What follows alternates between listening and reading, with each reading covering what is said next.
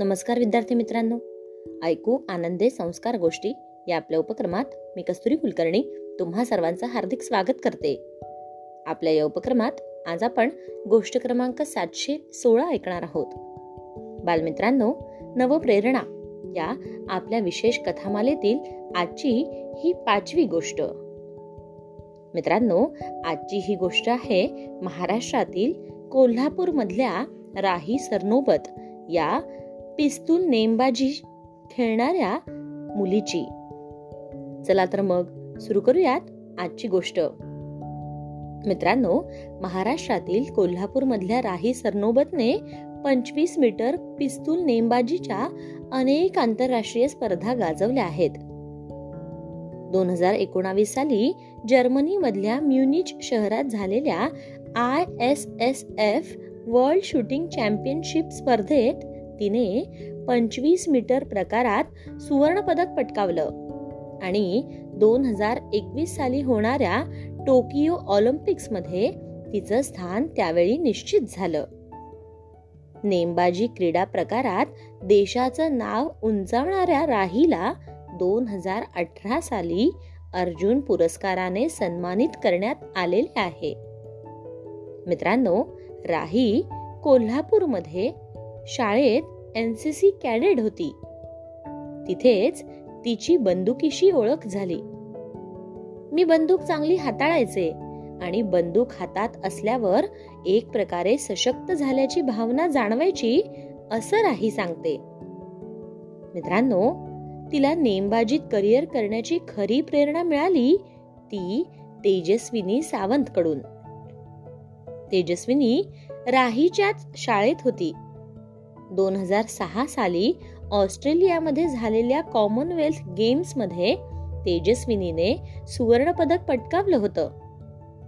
तेजस्विनी सावंतने सुवर्ण पदक पटकावल्याने राहीला या खेळाविषयी अधिक जाणून घेण्याची प्रेरणा मिळाली होती. मग तिने ताबडतोब तिच्या शहरात नेमबाजीच्या प्रशिक्षणासाठीची चौकशी सुरू केली. मित्रांनो राही सरनोबत हिला अनेक अडचणींचा सामनाही करावा लागलं. काही दिवसातच कोल्हापुरात नेमबाजीच्या प्रशिक्षणासाठी आवश्यक पायाभूत सुविधा नसल्याचं तिच्या लक्षात आलं. सोयी सुविधांविषयी ही निराशा तिने तिच्या प्रशिक्षकांकडे बोलून दाखवली.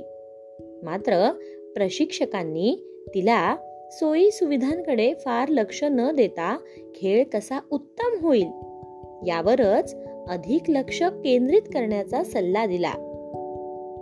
बालमित्रांनो राहीच्या पालकांचाही तिला पूर्ण पाठिंबा होता. सुरुवातीला सोयींच्या अभावी येणाऱ्या निराशेमुळे तिचं स्वप्न भंगणार नाही याची त्यांनी पुरेपूर काळजी घेतली.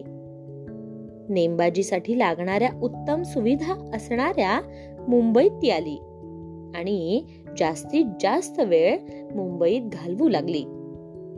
मात्र तिच्या अडचणी काही संपल्या नाहीत. स्पर्धांमध्ये भाग घेण्यासाठी लागणाऱ्या बंदुका आणि दारुगोळा मागवतानाही तिला बराच संघर्ष करावा लागला. पण ती खचली नाही मित्रांनो.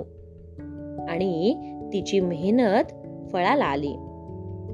नेमबाजीच्या राष्ट्रीय स्तरावरील अनेक स्पर्धांमध्ये ती पदक पटकावू लागली. बालमित्रांनो आपल्या देशाच्या अंतर्गत स्पर्धेतल्या चमकदार कामगिरीच्या जोरावर तिला आंतरराष्ट्रीय स्पर्धांमध्ये भारताचं प्रतिनिधित्व करण्याची संधी मिळाली. दोन हजार आठ साली पुण्यात झालेल्या युथ कॉमनवेल्थ स्पर्धेत तिने सुवर्णपदक पटकावलं. त्यानंतर तिने मागे वळून पाहिलंच नाही. पुढे Olympic games Commonwealth games Asian games I S S F world shooting championships अशा वेगवेगळ्या मानाच्या आंतरराष्ट्रीय स्पर्धांमध्ये तिने आपल्या देशाचं प्रतिनिधित्व केलं. एक खेळाडू म्हणून राहीने अनेक चढ उतार पाहिले. मात्र प्रत्येक ठिकाणी प्रसंगातून ती ताऊन सुलाखून बाहेर पडली. दोन हजार पंधरा साली झालेल्या एका दुखापतीने तिच्या खेळावर मोठा परिणाम झाला. मित्रांनो खेळातून निवृत्ती घ्यायच्या निर्णयापर्यंत ती येऊन ठेपली.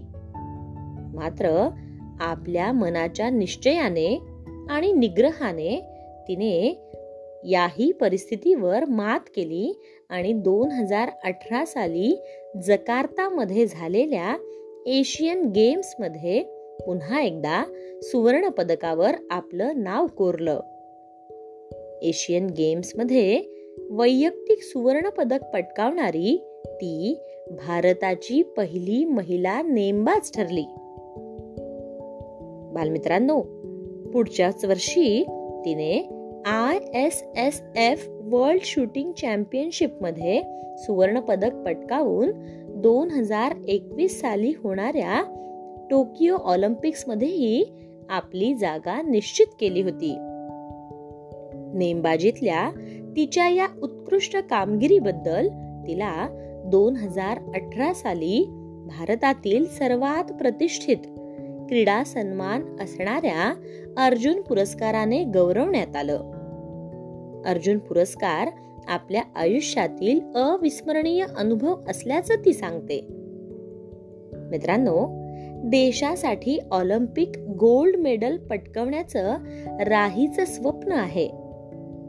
राजीव गांधी खेलरत्न पुरस्कार या भारताच्या सर्वोच्च क्रीडा सन्मानाची मजबूत दावेदार होण्याची तिला आशा आहे.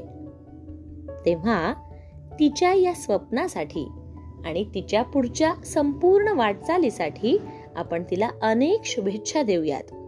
आणि आज इथेच थांबूयात. उद्या पुन्हा भेटूयात. आपल्याच लाडक्या उपक्रमात. एका छानशा नव्या गोष्टीसोबत. तोपर्यंत ऐकत राहूयात ऐकू आनंदे संस्कार गोष्टी. नमस्कार.